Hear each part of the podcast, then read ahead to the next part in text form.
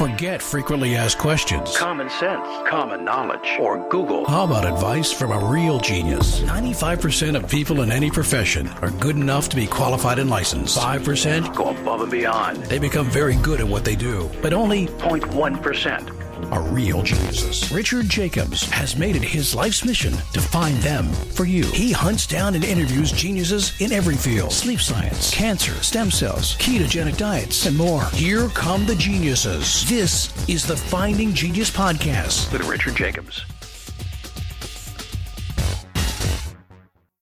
Hello, this is Richard Jacobs with the Finding Genius Podcast. I have Colin Hill. He's a professor in the School of Microbiology at University College in Cork, Ireland. And he works on bacteriophages and uh, bacteriocins. We'll get into that. Uh, so, Colin, thanks for coming. Thanks for having me. Yeah, tell me about your research. What are you What are you working on? Well, I'm a microbiologist, as you said, and uh, we study bacteria, obviously, mainly. And what I'm really interested in is how bacteria behave in different situations. And one of the things that bacteria encounter all the time, of course, are other microbes, other bacteria, and they may want to talk to them. They may, want to kill them. They may, may want to mate with them. And they encounter bacteriophages, which are bacterial viruses, which also may want to, to kill them or may want to kind of partner up with them to um, carry on and evolve together as a, as a partnership. So all of those things interest me. How do bacteria encounter other microbes and how do they behave in those situations? Yeah, I've, I've been learning some about bacteria. It's really interesting. Um, like, for instance, I, I thought, I guess naively, that each bacteria just had one phage that, you know, interacts with it. But, you know, the bacteria that you studied, like how many different phages uh, comprise their phagome or you know, how many yeah. phages interact with them? I wish we knew. I mean, for some for a bacterium like E. coli, which is you know the standard workhorse of most microbiology labs and is present in the gut of everyone listening to this, uh, there must be you know literally thousands, if not millions, potentially of different phages that infect them, and these range from tiny little uh, viruses of three or four kb single-stranded RNA to phages of 500 kb double-stranded DNA. Some phage genomes are actually bigger than the smaller bacterial genome. So the range is just incredible. There's filamentous phage, there's phage with heads and tails, a circular phage, there's enveloped phage. The diversity really is almost beyond our imagining. Oh, so what which uh, particular bacteria do you study? I mean, there's so many. Um, are there certain ones you focus on?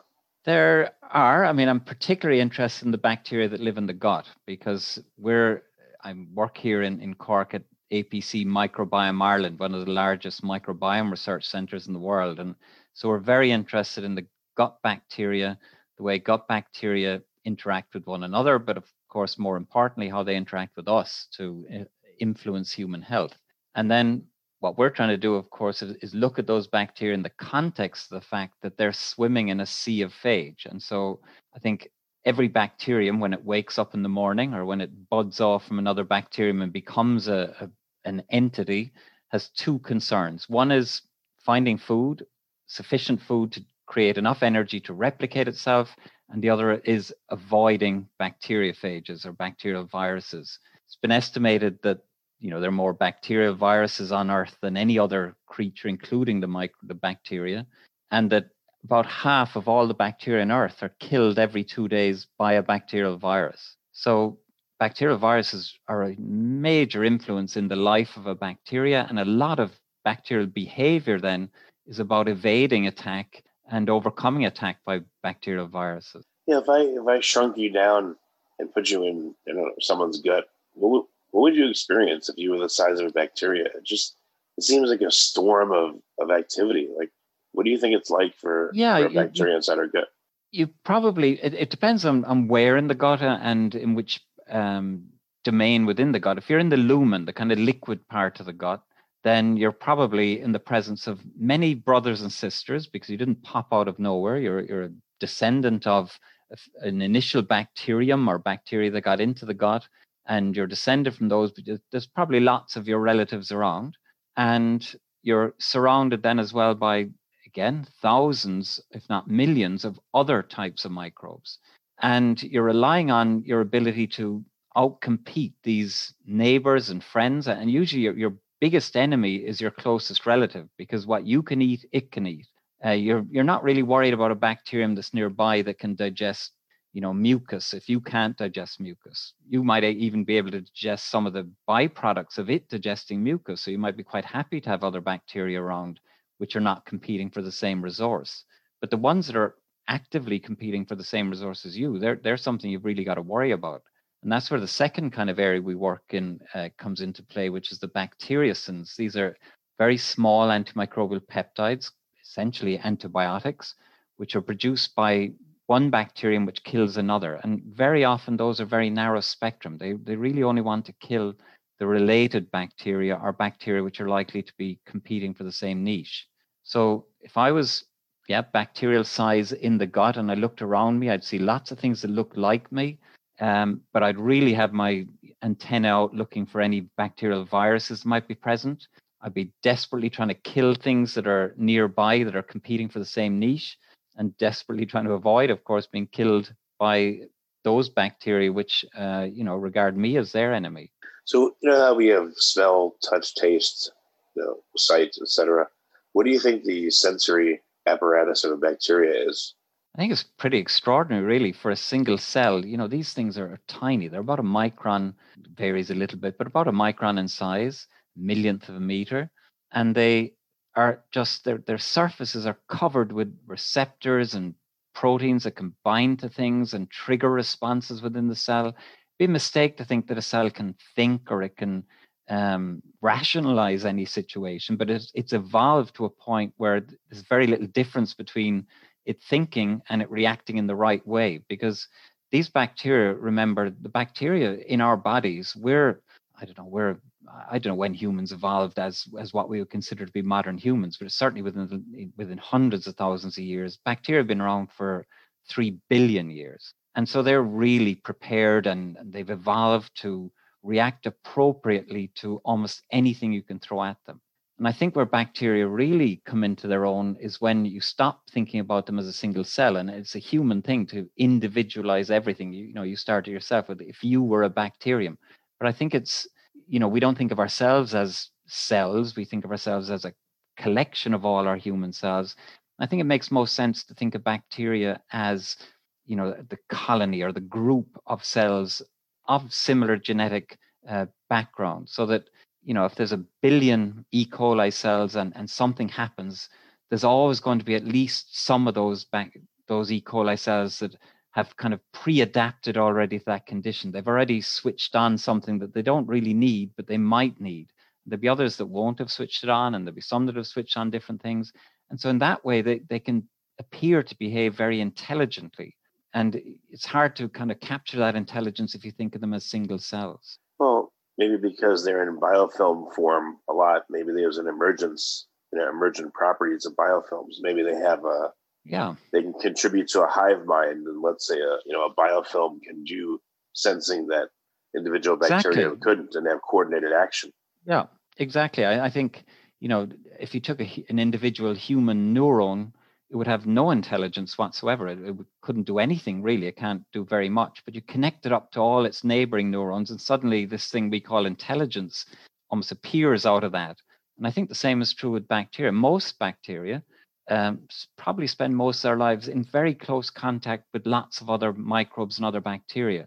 And we're not clever enough yet to kind of see that intelligence that probably emerges from those interactions.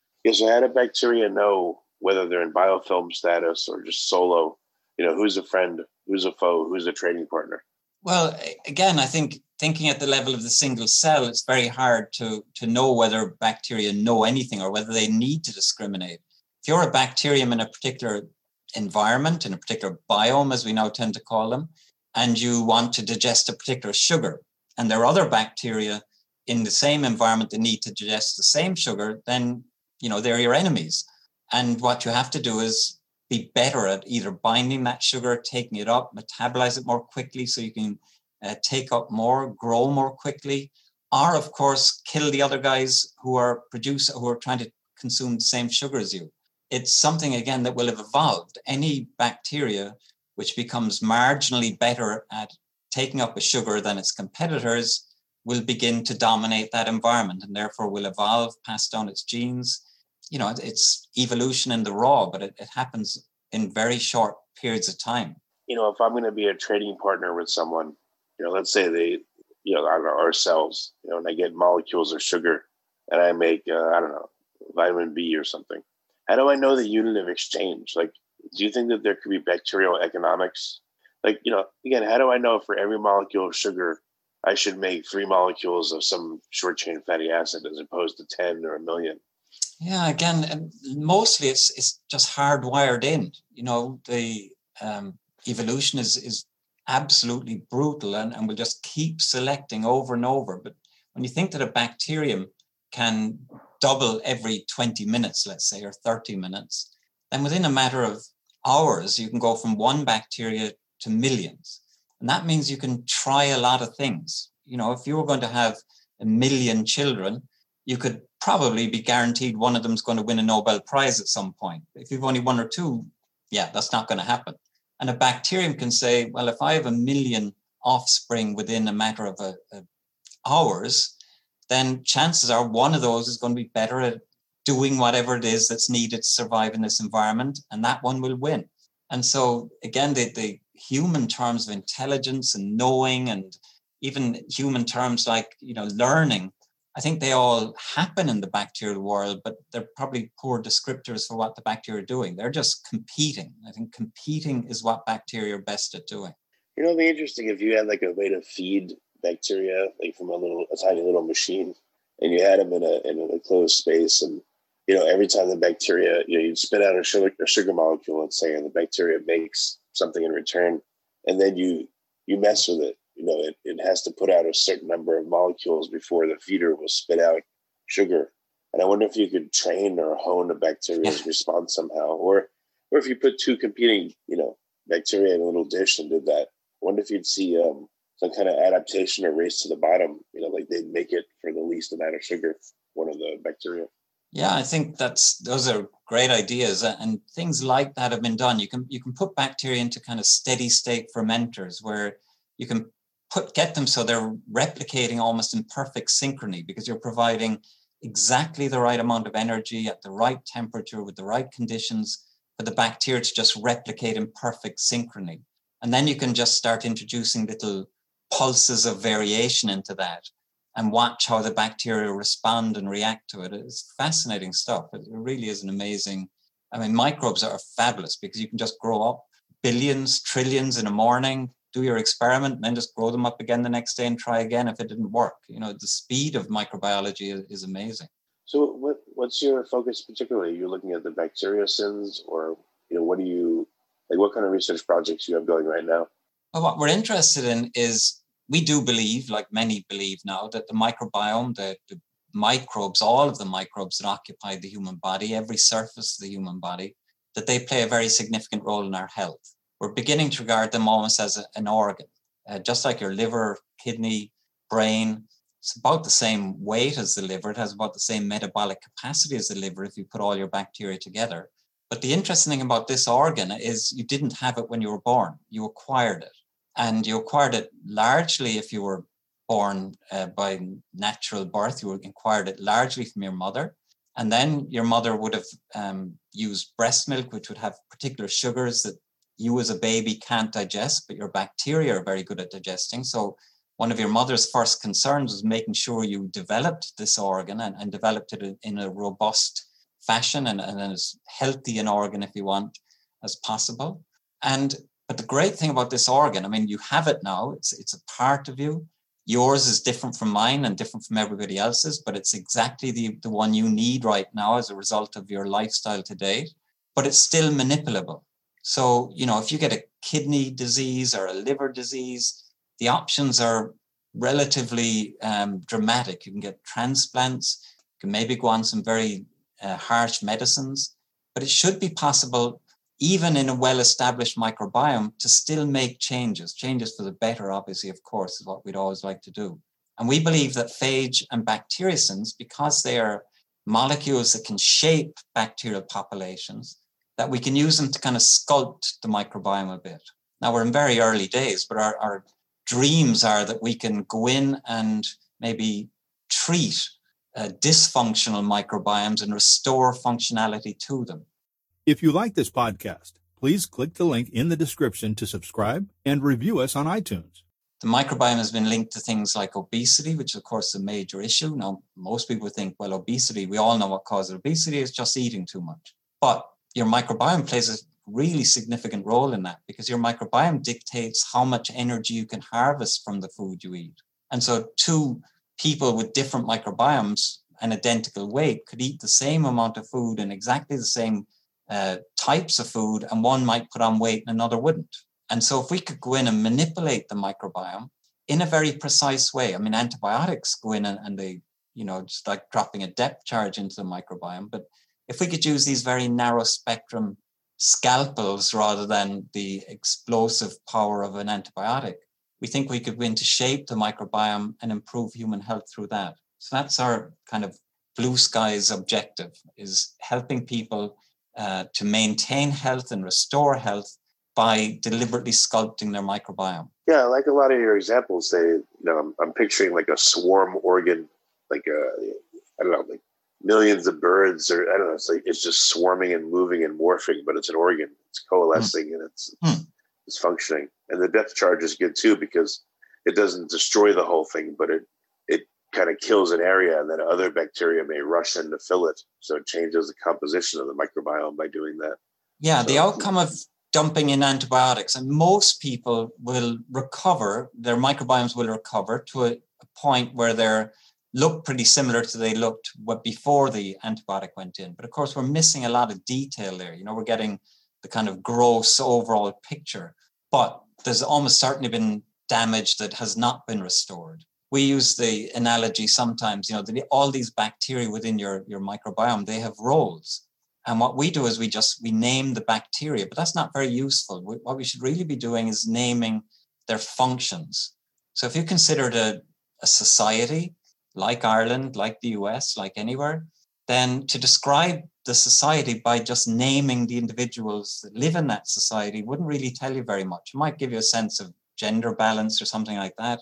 But if you started to name their functions, you know, if you said in our society we have uh, 1% of our population work in the health service and 1% work in, in the police force and 2% work in civil service and so on. And in your society, then you could get start getting a sense of the differences between societies and how functional they're likely to be and whether any of those functions are missing. And then you could maybe go about replacing those functions, pruning the ones of which you've too much, adding in the ones of which are, you're lacking. But as microbiologists, as scientists, we just love naming things and, and saying, I have E. coli, you have E. coli, therefore we both have E. coli. But your E. coli could have enzymes and genes and properties, which means they're doing a very different job in you than my E. coli are doing in me. So we really need to get down to describing what the bacteria are doing, not who they are. Yeah, it seems like the microbiome is like a job center. And that's why you can have different kinds of uh, bacteria fulfill the same job theoretically. Exactly. And, and I think there are niches, just like a job center. You know, your microbiome almost certainly is lacking some functions, just as your genome is lacking some functions. You know, all of us carry some mutations in our human genomes, and you're inevitably going to be missing some functions in your microbiome. And hopefully, they're trivial enough that you're not really suffering any health defects because of it. But if a bacterium happened to wander through you, through your diet or exposure to another individual, that could fill that niche, it almost certainly will occupy that niche then and find a home within your microbiome. If you already have that function, chances are that bacterium will just pass on through. So it is very much like a job center. You're constantly advertising and recruiting and trying to recruit new members to your microbiome to, to give you the most balanced microbiome possible. You said that my E. coli will be different from yours. So hmm. does it even make sense to think of something as a given strain or like like if I look at a, a colony of bees, you know, you have the drones, the queen, the workers, etc. They're all bee, but they're all different phenotypes of bee. So I mean, should we look at it that way? Like a, an E. coli, let's say, you know, there's I don't know, probably thousands of different variants of it. Yeah. Can you consider it maybe like a swarm organism? Each, each bacteria. Yeah, I, I think again we're coming from. It depends on where you're coming from. If I take an E. coli from you and grow it on an agar plate and it grows as a single colony, then every E. coli in that colony came from an initial single cell. And so the level of relationship between them is going to be extraordinarily high. There'll be some very tiny uh, amount of mutation as they grow, because that's just what happens when you replicate uh, any organism is you get some mutations every now and then. But that group of E. coli will be highly related. So if they're all living in a test tube together, I think it makes sense to call that a strain of E. coli and to characterize what that strain can and cannot do. But if I was just to look at the E. coli in your gut, you probably have, you know, descendants of many different strains.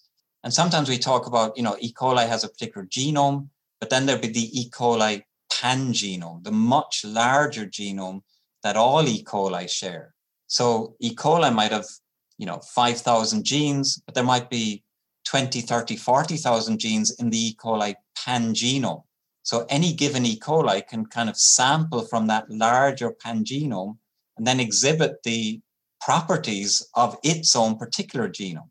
But its genome is just a subset of the larger pangenome. So in one sense, it makes sense to talk about strains when you've purified them and you're growing them, like let's say you're growing a probiotic bacterium. That is an individual strain that you've purified and you're growing it as a single strain. But looking at those same bacteria in the wild, in their natural environment, talking about strains makes much less sense. Well, it's like people. You know, if someone's a human being, are they you know an Irish human being? Are they an American human being? Are they an African human being? But they all are. They all have variants in their genes, and you know, but they're all humans. Exactly. I mean, if you see that, you know, uh, Carl Lewis can run the 100 meters in nine point whatever seconds, and then you assume, well, Colin, you're also a human, so I assume you can do the same. You'd be very, very far from the truth. You know, the, the amount of um, properties that humans can exhibit, if you took all 7 billion of us, you know, it, such a range that there is no single human that can do a fraction of what humanity can do. And I think the same is true of bacteria. There is no E. coli that can do all of what E. coli are capable of doing, but it has particular talents and a particular genome that gives it a particular set of abilities. And I guess in bacteria, it goes a lot further, though. So you know, okay, so if I'm an E. coli in my gut, and then you know I have a certain job and I can produce certain things, but if I, you know, if I leave my gut and I go into yours, how different will I be? Like, um, I'm still an E. coli, but you know, will well, I produce different molecules? Like, what will happen to my phagome when I go into your gut? I mean, will I be, you know, how, how different would the environment be? Do you think I would live, or I'd be I'd be killed for some reason? Like, what do you think would happen? I think it depends on the state of my gut. I mean, if you came in soon after I'd had antibiotic treatment, or if you came in soon after I was born, or if you came in and you know you were particularly good at breaking down fiber, and I hadn't really had a high fiber diet to this point in my life, and then I decided to switch to a high fiber diet. You know, it could be that you come into a, a kind of an underoccupied niche, like in a baby, are a damaged niche, like with antibiotics, are a changing niche. And then you might find a home pretty quickly. But I suspect that most of your E. coli couldn't battle my E. coli unless one of those things has changed, unless one of those parameters has changed and, and the microbiome is in some kind of state of flux. Hmm, okay. Again, I like the example though of thinking of bacteria as, uh, as like the human race. It, it makes it more understandable to me, at least yeah, you know, if you dumped the whole human race at the foot of Mount Everest and said, okay, get up, get up to the top, how many of us could do it? You know, literally a handful, but there are humans that can do it. And if you just say, if you said we'll only feed people who can get to the top Mount Everest, then you know, come back in a billion years, and most people would be absolutely capable of climbing Mount Everest. You've just you put down that challenge, and you've asked evolution to meet the challenge. Great thing about bacteria is you might only have to wait a week for that to happen. Uh, so, in our bodies, who do you think eats first? Or like, what do you th- what do you think the dynamic of you know if I get eat a banana, who's eating the banana first, or is it like a passing back and forth between my digestive cells and my bacteria? Like, what do you think happens? Well, I think again, as, as with every scientific question, which can be easily posited, it's not easy always to answer it. But in the upper reaches of the GI tract, the simple sugars in your diet are probably being absorbed pretty quickly by you. So you're probably getting first dibs at that. And there aren't that many bacteria in the upper reaches of the gut. The small intestine actually has relatively few bacteria. But once you hit the colon, I mean, most of the colonocytes, the back or the, the human cells that line the colon, they actually feed off things like butyrate, which are end products of bacterial metabolism. So there, the bacteria are definitely getting to the table first, and you're picking up the scraps. So it depends on where you are. Oh, it's a very symbiotic relationship. I mean, that you know, one place you win, the bacteria. Well, you win, the bacteria lose is, is probably a poor way of putting it. But in another place, the bacteria feed first, and then they feed you you know, you also generate mucus and, and bacteria can digest that mucus. And it's just a whole ecosystem going on in there. Yeah, it's weird. What What do you think of the idea of um, you know in the future getting your uh, your microbiome completely sequenced every six months, and then you know if you get sick, um, having it sequenced again and looking at the differences, and then hopefully there'll be technology to to bring you back to your previous healthy state. Yeah, we, we can do the kind of stock taking bit. You know, we can sequence your microbiome now and, and again tomorrow and again the next day if we like. We can sequence it as often as possible.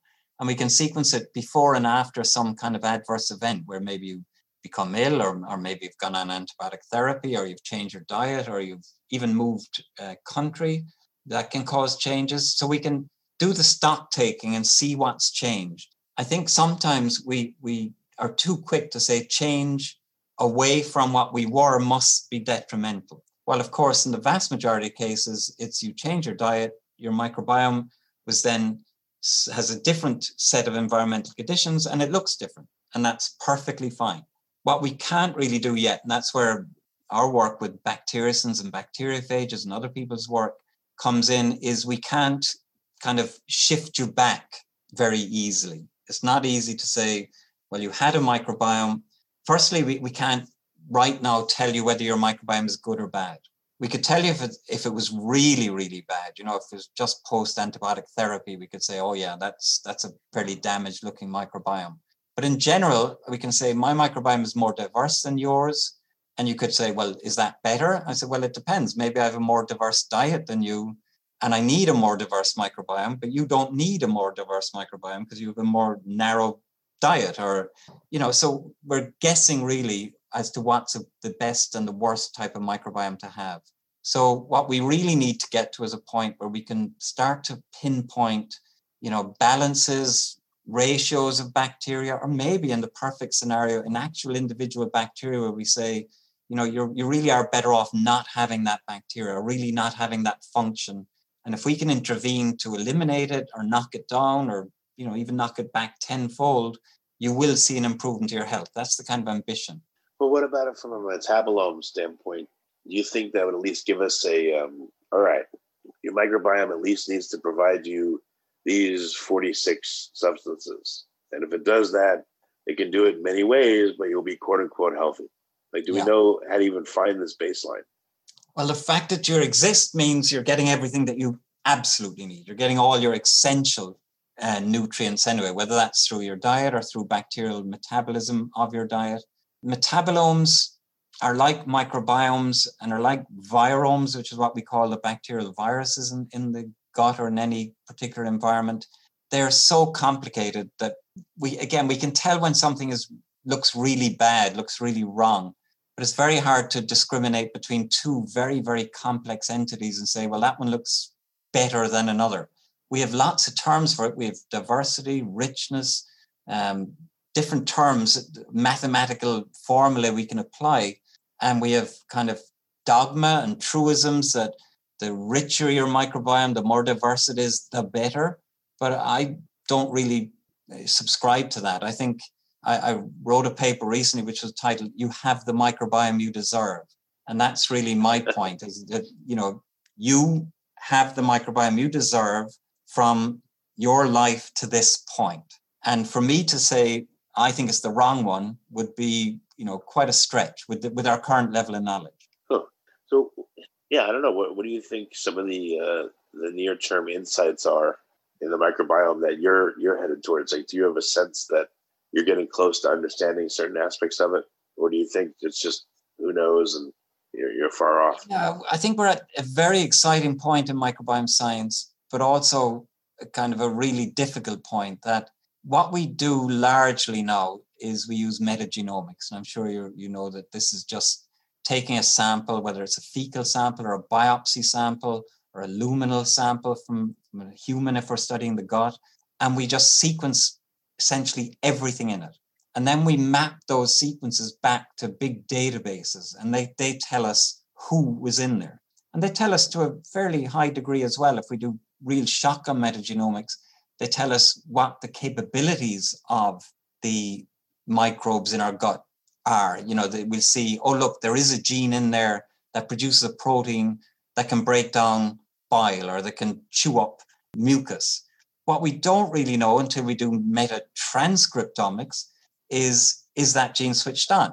What bacterium is that gene actually located in? We can sometimes tell that, sometimes we can't. So it's a really, really complicated time, but it's really exciting because you get fabulous figures and pictures and you get overwhelming amounts of data. You can get terabytes of data from these experiments and you can have fun sitting at your computer, sitting at a, you know, using these bioinformatic algorithms to generate figures and hypotheses and you can test them. But we really need to get past that. I think we're need to get back much more towards growing these individual bacteria and testing their functionality, testing them in model systems, testing them in, in contact with their other microbes and in contact, and this is where we're really uh, pushing for, in contact with their viruses, with their bacterial viruses. I sometimes say, you know, if we were to, and I, I apologize for all the anthropomorphisms here, but if if you were to study rabbits in a laboratory setting, and these rabbits have been in the laboratory for, you know, generations, and you were asked to, to say, well, look at the phenotype of the rabbit, look at its features, which are obviously all there because of its genotype, but because of its genome, and tell me what they're doing. You'd probably say, well, you know, I see the rabbits have very large ears, so they obviously have to have sensitive hearing. They must communicate with each other a lot. That's my interpretation of large ears. Or, you know, they're very powerful legs. They must have to beat other rabbits to food, so they need to run faster than other rabbits, and they produce very large litters. I, I you know, I, I think that might be because they maybe they get sick a lot or something, and they, you know, not many survive or something. But all you have to see is a rabbit out in the wild being chased by a fox, and immediately you know, okay, that's why it's got the big ears, the powerful legs, and large litters, because it's prey for these predators, which are very good at killing it. You take the um, same rabbit and you, you leave it loose in Australia. You know, there were what 24 rabbits left loose in Australia in the mid 1800s, and there by the early part of this century there were 10 billion rabbits in Australia because they have no predators. So we take bacteria out of a setting where they have multiple predators, the bacterial viruses. We grow them in test tubes where they have no competitors, like growing rabbits in Australia. And then we study their behavior and think we understand them. But you can only understand a bacterium, a rabbit, a human, any organism in its proper context. And I think we're taking bacteria away from their context. And we're also relying on you know these meta omics tools which are fascinating we need to get back towards growing these things in complex communities in the lab and really unraveling what they're doing to each other with each other and for each other i know that's a good idea i've heard that a certain bacteria or a lot of bacteria can't be cultured uh, you know why do you think that is is what you're saying point towards that yeah i think some bacteria certainly have never been cultured. I'm sure all bacteria are capable of being cultured, but it's a huge effort to try and uh, grow a bacteria that's never been grown before from you know an environment where there are thousands, if not millions, of bacteria already present. So finding the right conditions to just pick out those few bacteria is very difficult. People like Trevor Lawley in, in um, the UK and in, on the Welcome campus, they've done an amazing job. You know, they they cultured hundreds of what were previously called unculturable bacteria just by sheer effort. So I think there's probably no such thing as an unculturable bacteria, but maybe some of them can only be cultured as part of fairly complex webs. You know, that bacteria A can digest something and produce something that bacteria B can consume that produces something that bacteria C can use, which then provides something back to bacterium A. So you may need to they may only grow if they're present in complex communities, while we as microbiologists are always trying to purify things so we can name them, put them in the freezer and say, that's an E. coli, I've got it. I've captured it, if you like. Some of these probably won't be capturable. And how do you think that they exist in in the gut? Do you think they're mostly in biofilm format, or do you think that they're free living? A lot of them are, are grow in the mucus, which is a kind of a biofilm. You know, they're they're in spatial, they're locked spatially, if you like, into a, a certain slot. But that mucus will slough off and will eventually get carried out in the feces. So they, they need to be able to grow and move and um, constantly, you know, reestablish themselves. There's no safe environment in there. You know, there's, there's very few bacteria right up against the epithelial cells or the cells lining the gut, because that's a, that is a barrier that, you know, the mucus barrier is very hard for them to get through. So I think they're constantly growing and moving and, and reoccupying and recolonizing regions within the gut, but they are doing it in, probably in very tight proximity to other bacteria, which is more akin to a biofilm type situation. I know this is gross, but do you know anyone that's studying, you know, the composition of, of feces, like from the center outwards and looking at the different bacteria present, you know, like a 3D look, and maybe that would tell you about the composition of the gut? Yeah, people are, you know, people are doing incredible kind of single cell things now with, you know, advanced microscopy and advanced uh, single cell sequencing and, and so on, single cell transcriptomics, where you can actually see, you know, the, what the behavior of individual cells are. And, you know, it is gross, but if you did a cross section of a, a fecal sample, some of it's on the outside in contact with oxygen, some of it's completely anaerobic in the center. There's going to be little areas of variation within it. You know, so to think of it as just a homogeneous thing uniformly distributed with bacteria is, it would be a huge mistake. You know, we're, we're getting closer to the end. Uh, just a few more questions. So in regards to in regards to phage, we haven't talked much about it.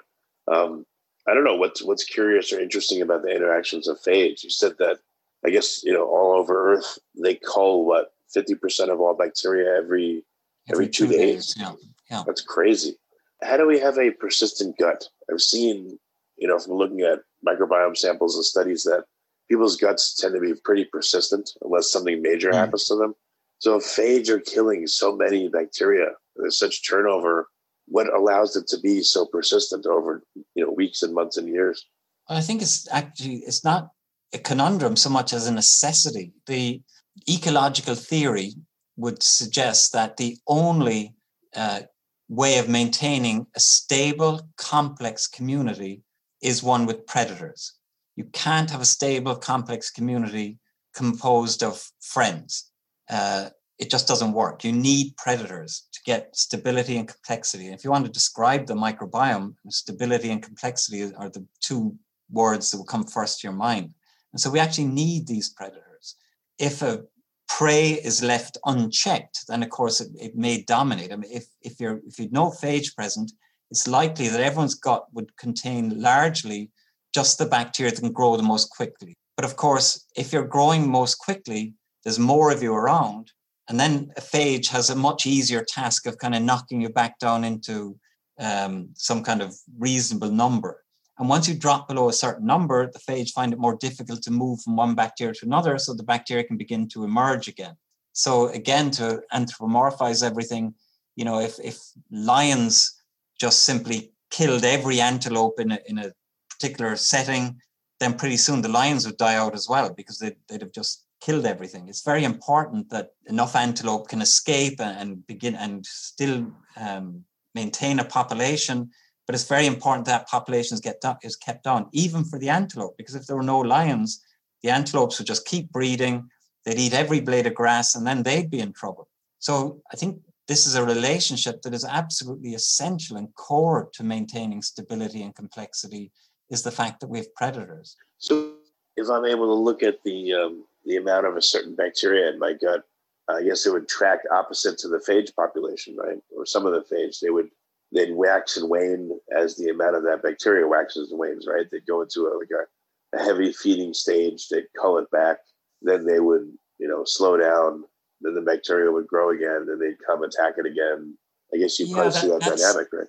I mean, that's been the kind of dogma for many years, but I think that's largely based on the way bacteriophage behave in a test tube in the lab. And that's, you know, that's exactly the way they would behave. You get these waves of counter resistance and, and the phage evolving and then the bacteria becoming resistant and then the phage becoming overcoming the resistance. But in the gut, what we actually see is, is more of a kind of steady state. And I think that's probably real because again, if you think about the lions and the antelopes, if, if humans weren't involved and we weren't destroying environments, they'd probably reach some kind of stable ratio of one lion to 100 antelopes or whatever it would be. We wouldn't suddenly see a huge, you know, burst of lions and a big decrease in the antelopes and then it going the other way around. See something pretty steady. And that's actually what we see. We see that phage against particular bacteria, phage and their bacterial hosts tend to kind of coexist at pretty high levels for both of them, which of course is in both their evolutionary interests. So it's not surprising that that's been selected for over billions of years. Yeah, I just didn't know if there's any more sophistication to the you know bacteria versus phage dynamics. Oh, I think there is. Yeah, it, we've been studying you know individual human guts for over a year, where we take a sample every month and sequence both the bacteria and the bacteriophages or bacterial viruses, and we try and analyze them to a pretty fine degree, and we look for the correlations and correspondence between bacteria and their hosts. And what we, we see exactly what I've just said. We see a pretty stable scenario. Of course, you see fluctuations, but those fluctuations might result from you know external perturbations like changes in diet or medication or antibiotics or something. But in general, there's a pretty close relationship. You know, if if all a bacteria had to do was become resistant to a phage once and then the phage would simply disappear because it would have no host, then there wouldn't probably be any phage around. You know, it's probable that the fitness cost of trying to become resistant to all the phages in your environment is just too high. And it's much more economic to sacrifice a percentage of the cells that you will generate as you replicate to bacteriophages rather than try and really become completely impervious to bacteriophage, to all bacteriophages. That's obviously not turned out to be a good evolutionary strategy. Is anyone able to, I mean, sequence the phagome, you know, in our guts and look at the dynamics there? I mean, it seems like it seems like Russian nesting dolls. You know, we have uh, our cells, we have the microbiome, you know, the bacteria. Then within each bacteria, they have their own phagome, and I guess it, it probably ends there. But you know, has anyone well, been able to look at, at virome dynamics? Well, you know, Jonathan Swift said something about, you know, everyone has fleas and fleas that prey upon them and fleas that prey upon them. And it's, yeah, we, I don't, I don't think our bacteria are preying on us. I think our bacteria and us, we exist in a symbiotic relationship where we benefit from them and they benefit from us. The bacteria and the bacteriophages, I think, are in a symbiotic relationship where both benefit. Because if that wasn't true, they wouldn't be there. We have studied, I mean, very in in great depth the virome in individuals. We sequence them to uh, very great depth and then reassemble their genome so we can see what viruses are in there. And in a recent study, we looked at 10 individuals. We recovered 40,000 individual phages just by looking at their genomes. We didn't, we weren't able to grow them in the lab, but we could look at their genomes. And of those, 260 were already known. 99.6% of the phages we detected in just 10 individuals had never been seen before. So that gives you just a glimpse of the variety and diversity of phages just present in 10 individuals, never mind 7 billion. So we can certainly detect and characterize and sequence the phages in somebody, but knowing the sequences doesn't really tell us very much. Some of these big bacteriophages with their huge genomes of five, six, seven hundred genes, the vast majority of those genes have no known function. We literally just don't know what they do or what they're capable of doing.